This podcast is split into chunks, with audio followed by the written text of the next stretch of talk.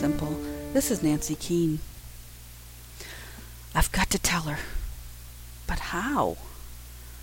This is not something that you can tell everyone and expect things not to change. I should know. I don't really understand it myself, and I've been living it with for a very long time. You may not believe it to see me now, but I'm a murderer. Are you shocked? Well, it's true. When I was nine years old, I doused a kid with gasoline, and then I set him on fire. Sort of takes your breath away, doesn't it? I don't really remember much about what happened after that. All I know is that I meant to burn his baseball glove.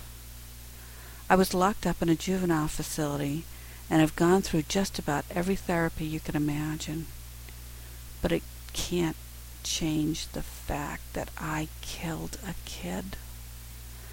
I deserve to be locked up, away from society, locked up so I can never hurt anyone else.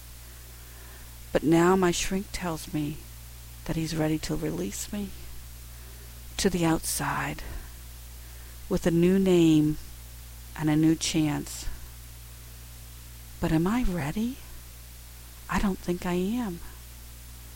Only time can tell.